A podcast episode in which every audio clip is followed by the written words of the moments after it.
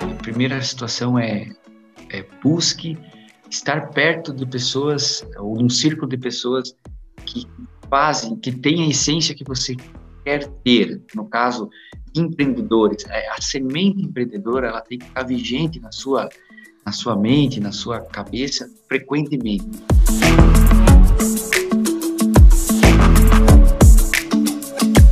Fala pessoal, sejam bem-vindos a mais uma edição do SCCast. Eu me chamo Julianerson Panegali e por aqui nós batemos um papo com empreendedores catarinenses.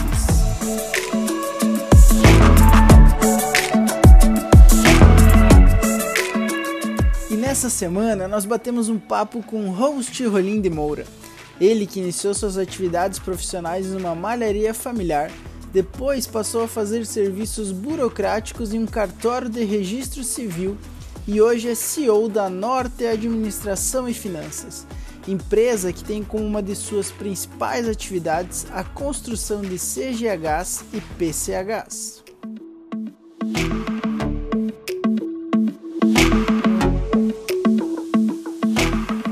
Então, é, eu nasci em Nova Erechim, é, mas me criei em Águas Frias. A minha família, meu pai é, é de origem daquele município. A minha mãe vem de Pinhalzinho, então nós é, crescemos aqui no, no oeste catarinense, especificamente nessa pequena comunidade, pequena cidade. Nós, o meu pai era é, escrivão, além de escrivão, um empreendedor de várias é, entusiasta em várias linhas de segmentos. A gente vai correndo aí na conversa, vocês vão ver que ele é, é uma referência que a gente sempre leva. E a minha mãe é orienta, orientadora, pedagoga, atuou até se aposentar também, uma pessoa que sempre foi uh, nos orientou ao melhor caminho e na busca do conhecimento para poder é, absorver e depois propagar.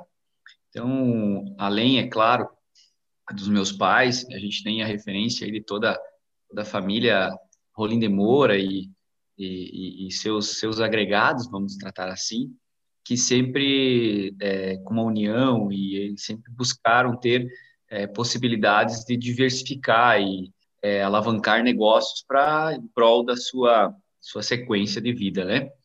Então, nós, nós chegamos, moramos praticamente em Águas Frias a vida inteira, meu pai é, se desafiou em um momento no, de no 86, se eu não me engano, a 94, é, no Mato Grosso.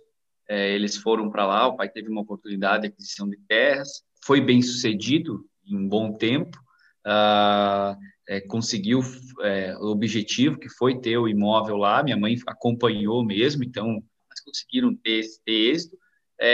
Nacionalmente houve uma crise e retornaram para Águas Frias. Nesse momento a gente voltou, com 12 anos continuei meus estudos aí e assim como meus irmãos, demos sequência na, na busca da atuação junto ao cartório, né? Nós, uh, em virtude da família, no caso do pai, ter essa sequência dentro do, do cartório, uh, além de nós ajudarmos na antiga malharia, eu, eu comecei minha vida profissional é, junto no histórico já, é, tirando fio, aos 14 anos, na risca, né?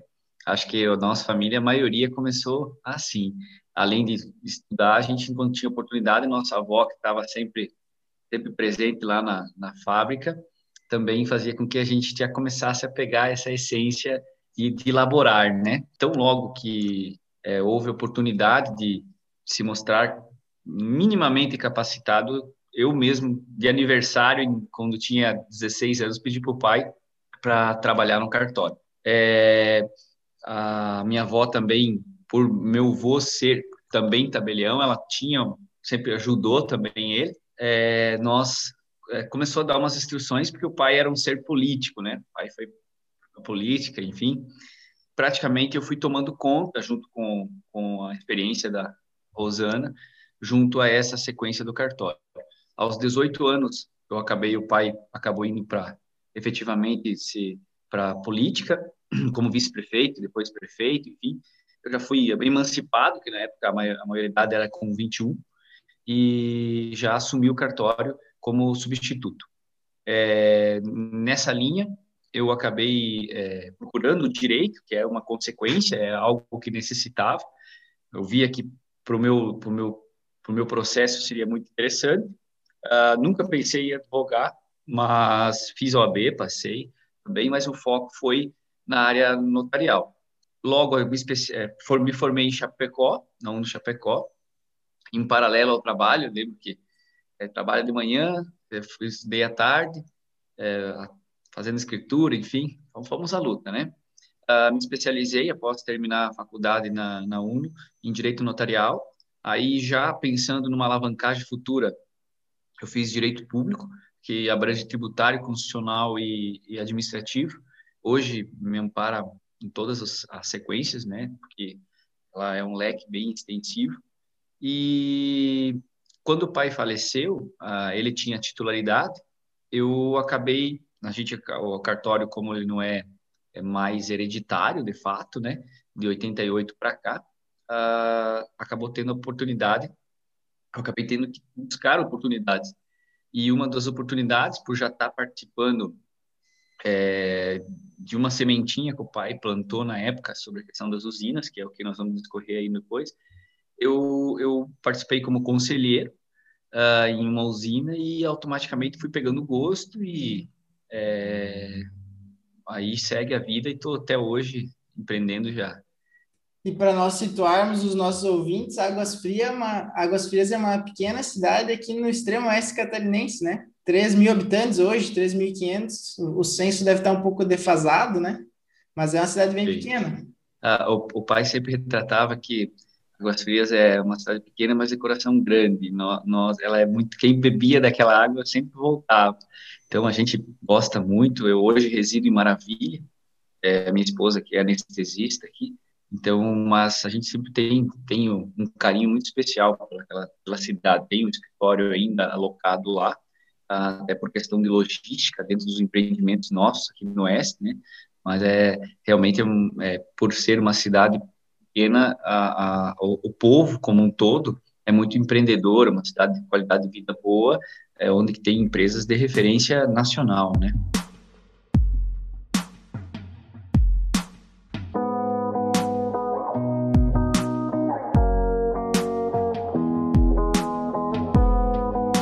E aí você estudou direito, então se formou porque tocava o cartório ali notarial da família e aí teve essa mudança de segmento. Hoje, o host Rolinha é administrador ou gerente da, de, uma, de uma empresa que cuida de usinas hidrelétricas. Perfeito. É, quando do, daquela sementinha que eu retratei antes, que o pai é, formatou, e depois o Ricardo veio, o doutor Ricardo veio lapidando, é, nós, quando me inseri dentro, foi um modelo diferenciado que é, as usinas elas eram, eles, elas eram concentradas até o governo, governo do Fernando Henrique em mãos de grandes empresas, até porque a referência de confecção era o HE.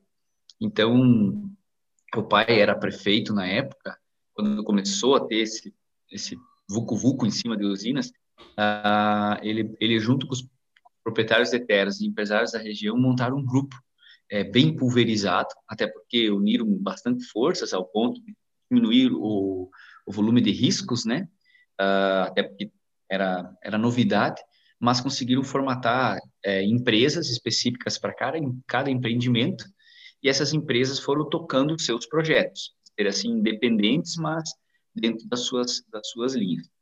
É, como foram é, ao, no caminhar, no decorrer, além do primeiro, né, foram quatro projetos, depois surgiu mais outros, enfim, a gente viu a necessidade, é, até porque eu fui a gente tomou essa missão de montar uma, uma empresa que fa faça a gestão e administração uh, e finanças dessa, dessas usinas, até porque cada nós temos um padrão, um modelo cooperativista na região, é muito muito de essência nossa, né? Funciona muito bem aqui, é o que os quando a gente tem muito contato com Paulo, Rio, enfim, eles eles retratam isso.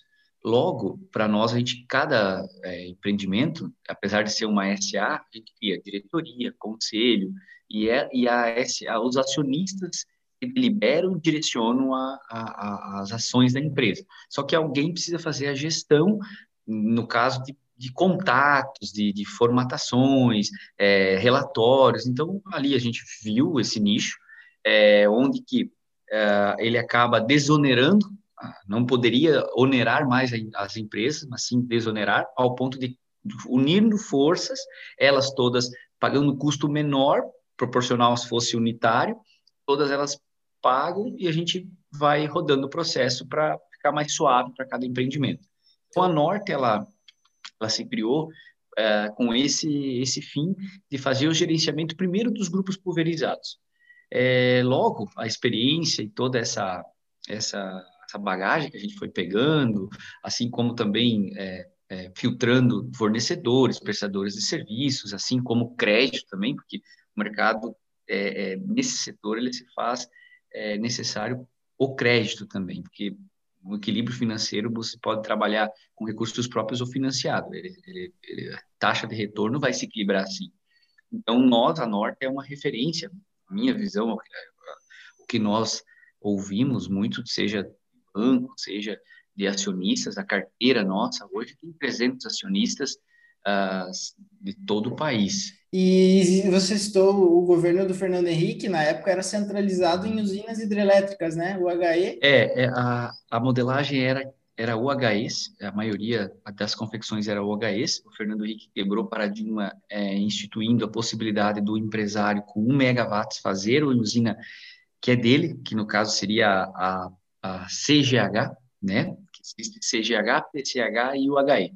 A CGH é um ativo ad eterno, né?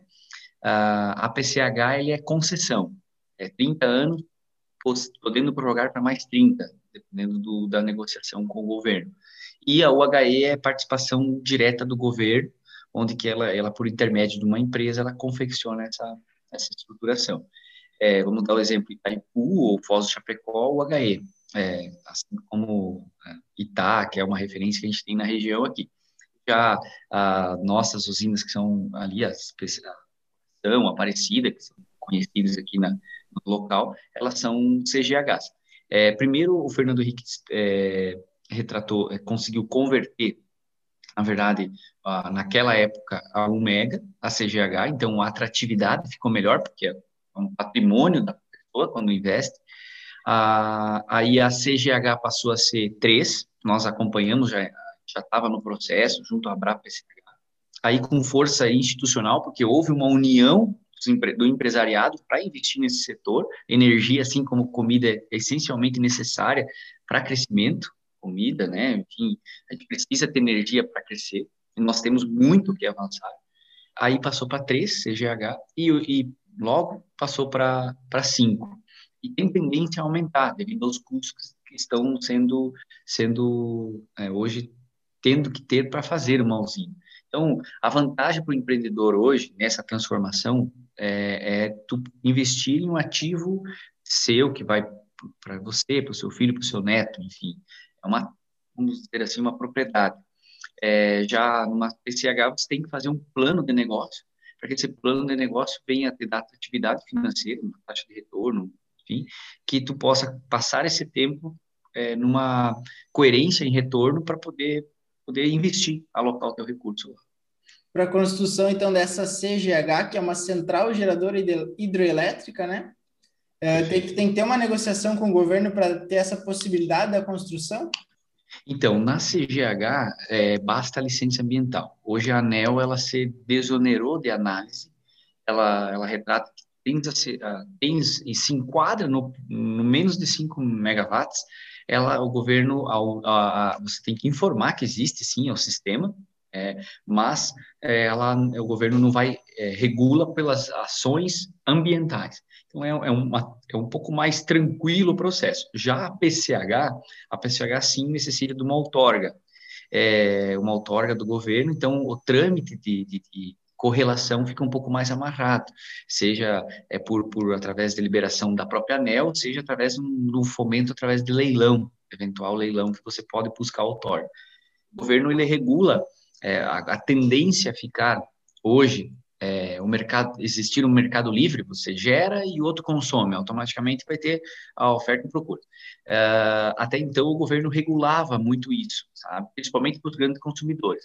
está, esse mercado está se abrindo cada vez mais aos pequenos, é, é, vem a, através do fomento desde outras fontes, não só hidrelétricas, solares, questões, você vai poder produzir energia em casa, né, com tua solar, enfim, para poder, se você não consome tudo aquilo, o sistema fica agradecido, você pode também ter um, recurso. Então, a CGH não deixa de ser isso, uma propriedade tua lá, mas ela depende daquela rotação junto ao rio, pode pôr a tua energia para vender. PCH dá para se dizer que é a mesma coisa, só ela tem ela tem a característica desse, desse AD não ser AD eterno, né? E como é que funciona essa venda e o armazenamento da energia? Então, uh, geralmente as CGHs elas são de pouco baramento, né? O, o, nós nós aprendemos nesse nesse meio, né? Uh, aqui que a, a energia assim mais estável é, ou mais barata seria através de lagos, né?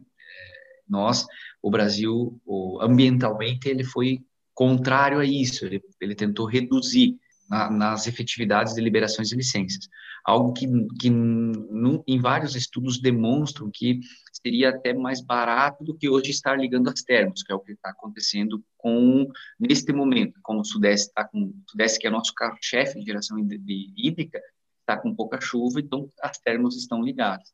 É, seria mais barato e até mais é, econômico e ambientalmente, socioeconomicamente, melhor exploração um lago.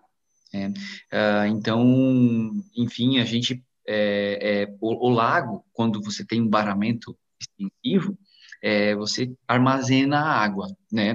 Uh, obviamente que tudo depende do fator chuva, mas que, que ele determina até um volume mais constante desse, desse armazenamento, mas ele, ele é a maneira, uma das mais fáceis a, a, a ter a, essa recorrência de ter energia estocada.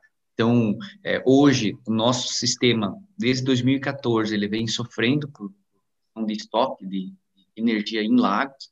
É, nós estamos num período ruim de chuvas, abaixo da média. É, nos 20 anos, uh, nós consideramos que 2020, 2000, 2000 a 2010 choveu melhor do que nesse, nessa sequência que a gente está tendo agora. É, até os efeitos de laninha, esses dois anos mesmo, foram muito difíceis para nossa região aqui. Agora o Sudeste vem sofrendo com essa situação. Então, é, são, são, o Brasil ele, ele, ele é todo interligado em energia. É, ele, ele existe linhões, mas são submercados diferentes, como se fossem as regiões que nós temos, norte, nordeste, centro-oeste, é, o próprio sudeste e o sul. É, geralmente, quando não chove no submercado norte, chove é, no, ou no centro, chove nas extremidades. Então, o, a, a, se compensa a energia. Então, é, pra, a, as fontes maioria pede para a gente está muito focado em hídrica, já está estudando eólica e solar. Isso já vem no nicho da, da Norte que está avaliando. A gente faz avaliações e planos de negócio, já, já estamos até compatibilizando projetos hídricos com solar na instalação, então está sendo bem, bem interessante. É preciso todas as fontes, nós precisamos de todas elas. Hoje, 70% do, da nossa energia é, é de 70% a 80% é hídrica, geralmente. Então, uh, nós precisamos evoluir mais nas outras. É preciso. Não vai, nenhuma vai trabalhar contra a outra, mas sim para agregar. Até porque todas se complementam, né? Como você mesmo falou, Perfeito. falta aqui uma vai, vai trabalhando a energia do país inteiro, um vai sustentando o outro, né? Um estado, uma Perfeito. região cada vez mais fica escassos novos projetos, né? ou novos os projetos hídricos ah, podem ter melhoramentos dentro daqueles que já estão rodando, mas é, os, os, bons, vamos dizer assim, não é os, é, os projetos que eram mais viáveis, cada vez mais você tem que trabalhar em algo que não era tão viável há uns 5 ou 10 anos atrás para transformar, viabilizar. E é um desafio para o governo porque ele também tem que incentivar isso. Então, é, cada vez fica mais desafiador o setor. Sim, hoje a nossa energia, então, é 80% ainda de usinas, mas a gente está estudando essa visão do futuro, né? E como vocês encaram essa visão das energias renováveis? Como é que estão se atualizando para entrar então, nesse mercado? É... Então, para nós, hoje já, já, podemos dizer que a, a hídrica, ela, ela, ela se encaixa na, na, renovável, né? Mas ela, ela até por, pela questão de ser uma energia limpa, né? Mas no, nós imaginamos assim, que num, num período de 30 anos, a matriz energética deve no mínimo ficar 60, 40, a tendência é isso. Hoje eh, nós estamos atentos a todas as movimentações nesses outros setores. É, hoje eles estão já estudando a, a, eólica no mar. É, os, os, europeus que consomem muita, muita energia, é, até estava conversando com uma, uma colega da Comerc, é, a Júlia, ela está nesse piloto, projeto piloto, o qual ele, o grande desafio deles é fazer a linha de transmissão, que venha de torres de, de 12 megawatts. Então, nós, nós temos a Coração, é, que é de 5 ou de 4.6, então tu vai instalar uma torre de, é, aqui no Brasil, é, lá fala assim, 4 megawatts ou 5, então, é, em solo. Então, é essa situação. A solar, ela está se viabilizando cada vez mais, então a gente também está tá de olho. É, é preciso talvez trabalhar nessa relação de quando não houver chuvas, há uma incidência de raios solares, então a gente pode trabalhar nisso. Aqui no sul é mais desafiador, porque nós temos é, uma região não tão propícia para isso, mas no Nordeste, ela, o Nordeste já vem ajudando muito a, cadeia nacional. Então, para nós, a, a, a, nossa equipe, a, a Norte, ela vem atenta a isso e, e tentando já buscar. Só que ainda há muitos projetos hídricos, então a gente imagina que, que dá para é, compilar, mas a gente ainda foca muito, muito no hídrico.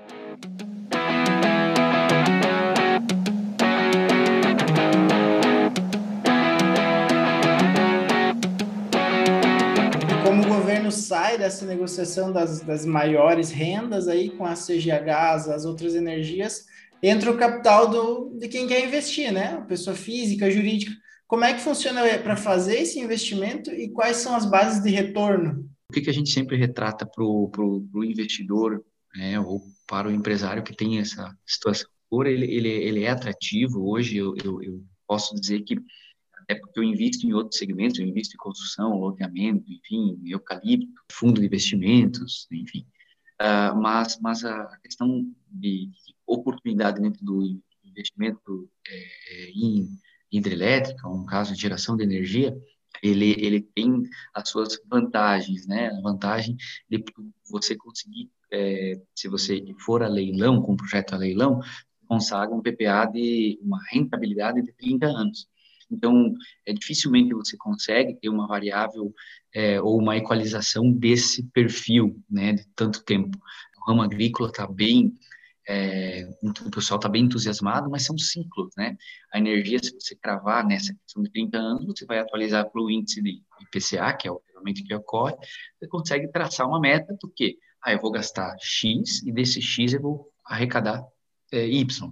Então, nessa correlação, você faz a taxa de atratividade. Caso uh, isso nos, nas PCHs. A CGH, ela tem um fator que veio ajudar muito e que está sendo debatido, mas está trabalhando em favor, que é a geração distribuída, que é a GD.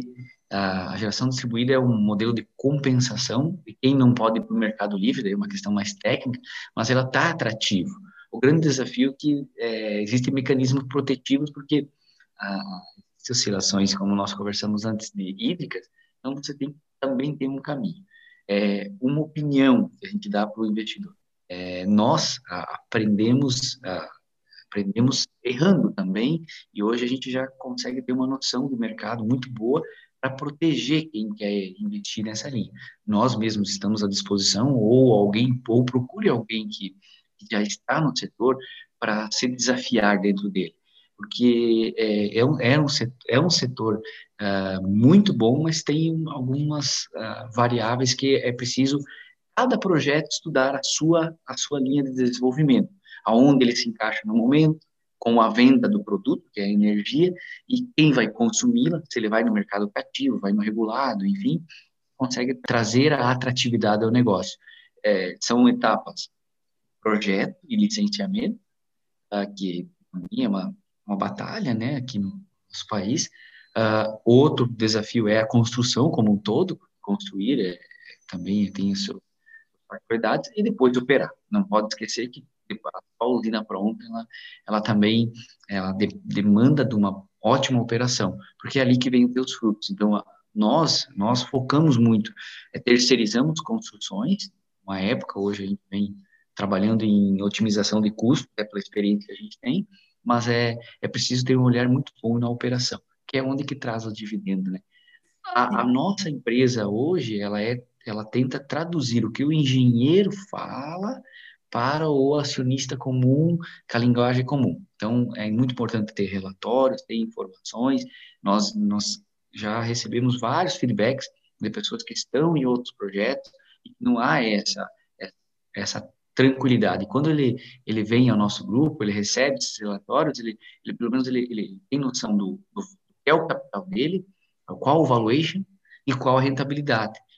Se não é, por opção de financiamento agora, mas daqui a pouco ele tem essa, essa, essa diretriz bem desenhada. Então, é, é, essa é a linha que a gente sempre retrata o pessoal uma cautela nisso, porque é bom o negócio, uma taxa de atratividade hoje é, é possível pegar de 12% a 20%, um fato, a planilha Excel que mostra com plano de negócio, só que depende de usinas para usinas, né? É, se decidir financiar, a tendência é cumprir primeiro a obrigação, é isso, né? E cumprindo a obrigação paralelamente e também trazendo liquidez.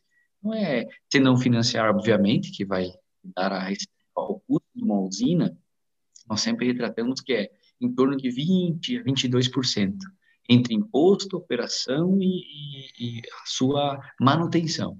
É, o resto é lucro. Tem reservas contábeis e tal, mas é lucro.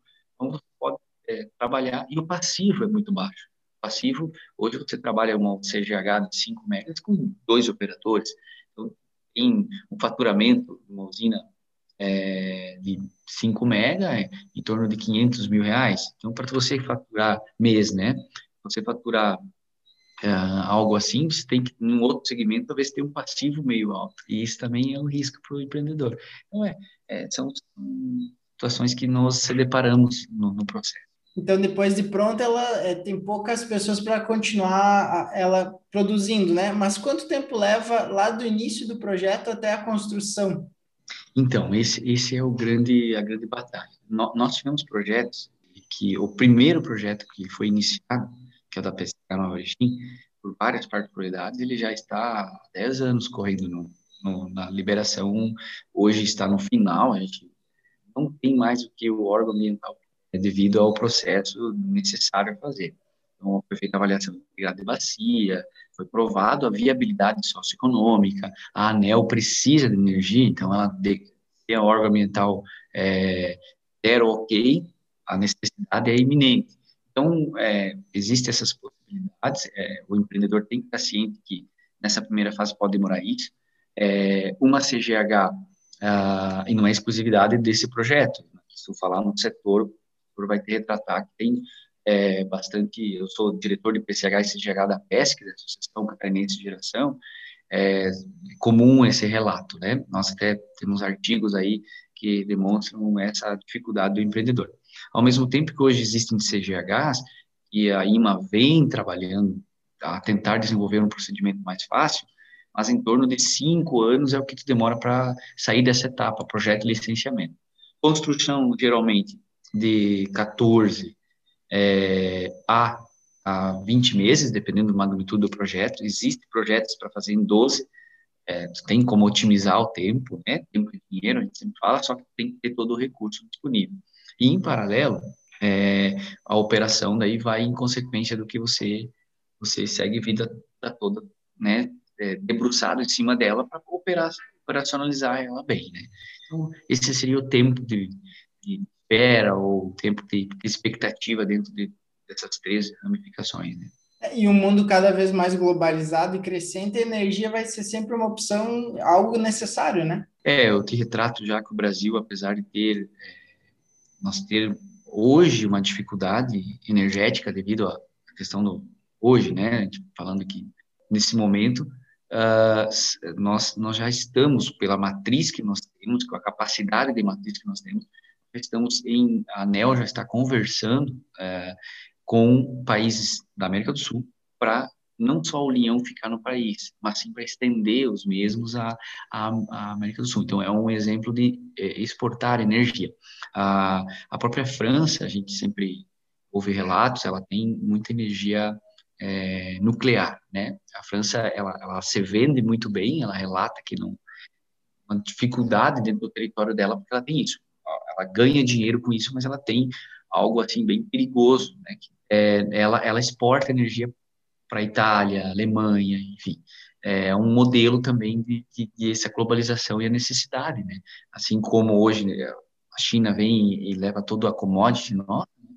é, a energia, hoje o Paraguai mesmo vem, é, vem aumentando seu consumo, o Chile, a Argentina está num momento não tão bom, mas Colômbia já vem consumindo, então a gente está é preciso estar atento a esses mercados, além, obviamente, do próprio Brasil, que é, ele, ele precisa se desenvolver muito em, é, tem, e, e, isso necessita ter energia disponível. Né?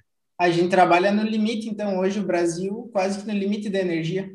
Então, um exemplo que aconteceu foi que com a pandemia houve um, né, um lockdown, que o consumo se é, diminuísse bastante, né? Obviamente que parou tudo, tá? principalmente a indústria.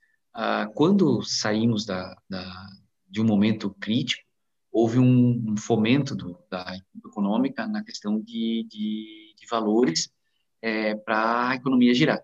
A economia girou. O que aconteceu? Uh, veio a, a, a, público o presidente dizer, pelo amor de Deus, que desligue as luzes. Não sei se você deve ter ouvido essa fala dele, ao ponto de que é, é, isso já aconteceu no governo Dilma, quando houve um, um pico, é, existia também uma situação de problemas de, hídricos, e eu estava em Brasília, inclusive, aquela, aquele momento, e um, um CEO de uma outra empresa aqui de Florianópolis estava é, que tem é, termoelétrica estava indo avisar ao governo ou relatar ao governo que precisava desligar as termas para fazer manutenção. Então nós sempre estamos sim, no, minha visão, no limite quando você observa que a capacidade onde ela aumentar de, 5, de 3 a 5% vier, venha a ter um problema de escassez, para mim é o limite. O Brasil deveria ter mais. O, o detalhe que eh, não vem em encontro de, de, de resolver isso é talvez um destravamento é, nas licenciamentos. Eu não digo não fazer os programas, mas fazer ter uma, uma, uma rotação mais prática dentro do órgão ambiental para desenvolvimento, aproveitar os estudos que estão lá. O estudo da avaliação integrada de bacia do Rio Chapecó, eu imagino que está engavetado, é um estudo espetacular espetacular. A universidade deveria trabalhar em cima disso. Enfim, a gente fez, pagou, pagou muito bem e ainda está lá e poderia ser muito poderia ser aproveitado. Então, é, precisava ter isso. A própria ANEL, ela, ela, a ANEL é um exemplo dentro dos outros setores para é, desenvolvimento e, e, e, organização, mas ainda demanda de, de melhoramento sempre, né? E, enfim, a questão de crédito para isso impressionante como necessidade de energia ainda é crédito é engessado. Nós, nós graças a Deus, temos um, uma parceria muito grande com o Banco de Fomento aqui do, do, da região, mas até chegar a esse estágio foi, foi com bastante dificuldades, inclusive tivemos que usar garantias reais do patrimônio próprio, é, mesmo no grupo pulverizado, para rodar isso.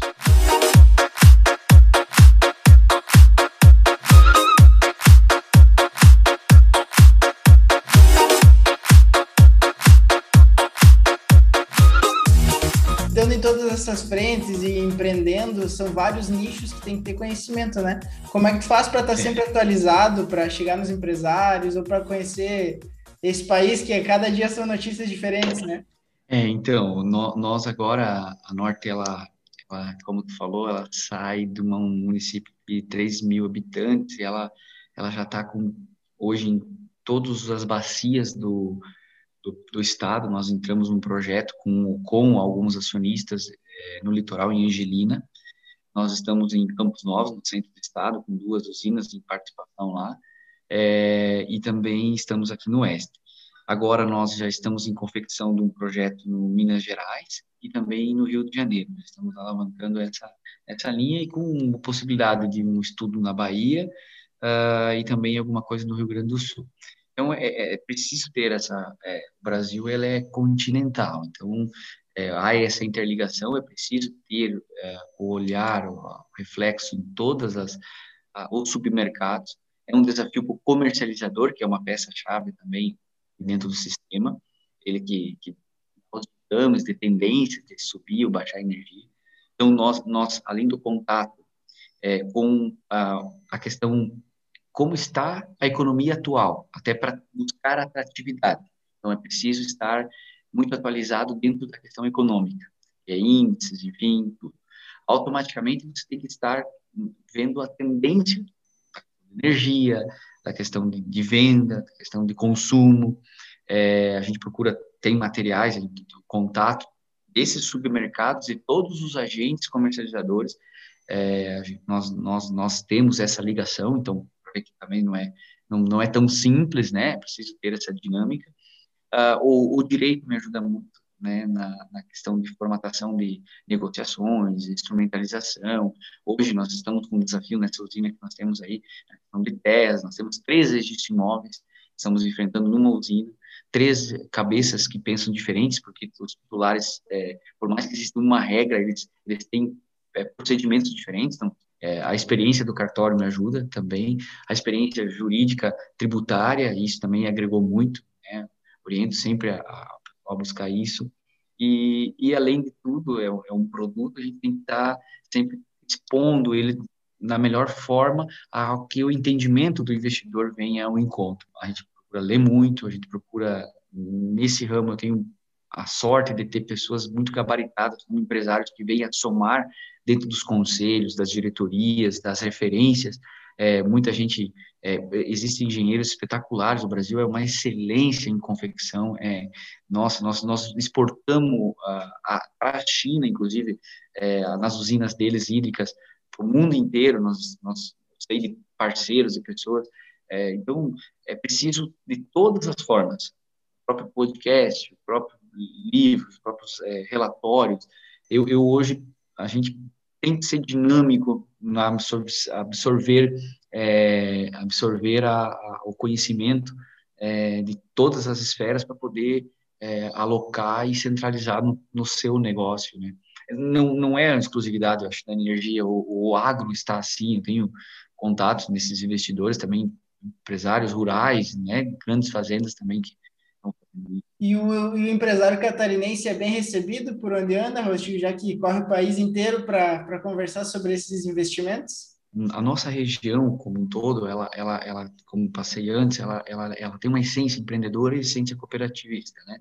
Então, nós aqui no Sul, é, reflexo que a gente tem para cima é de organização, de fato, é de, de sentar e colocar a mão na massa. Eles sabem que a gente não vai entrar para é, protelar ou especular, a gente vai entrar para realmente fazer análise, se for viável, fazer o projeto.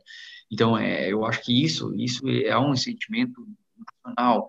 Eles, eles retratam que nós aqui temos referências em agro, enfim, é, agroindústria, em várias situações, então, sempre essência me ajudou, e pelo local, é, nós mesmos, eu mesmo me surpreendo muito, é, cada vez mais com, com, as referências que a gente tem na região, e que mesmo sem infraestrutura, numa infraestrutura precária, é, nós fizemos milagre aqui na região, nós temos a própria questão de alimentos, queijo, é, tudo.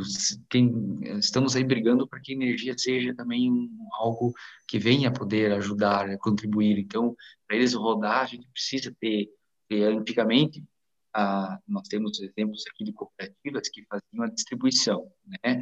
Eles tinham que montar a cooperativa para fazer a distribuição. Ela, essas mesmas cooperativas também investiram em geração, mas hoje o próprio empresariado vem com essa linha.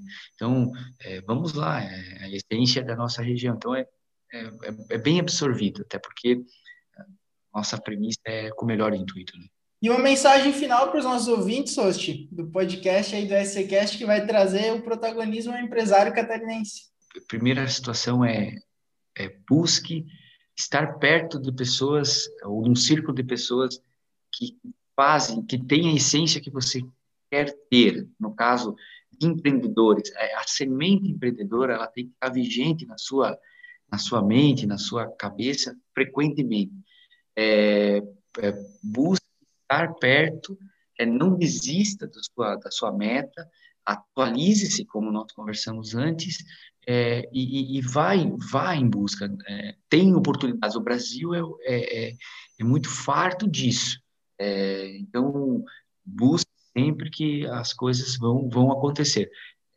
Com o pé no chão, obviamente, mas é, dentro das premissas que, que você possa conseguir alcançar, mas é, é preciso ter, ter uma audácia de ou querer fazer o diferencial. O diferencial, você sempre vai ter oportunidade. É a linha que talvez a gente mais segue. Sim, é, nós somos o reflexo das cinco pessoas que nós mais convivemos, né? Então, estarmos rodeados de boas pessoas e daquilo com que a gente compactua faz toda a diferença, né? Graças a Deus, a gente tem, tem é, aqui na região é, é, diariamente 10, 15 pessoas assim. Então, que, que, que bom, né? Eu, eu, sou privilegiado me, relato, e, mas uh, uh, é, é preciso ter esse olhar.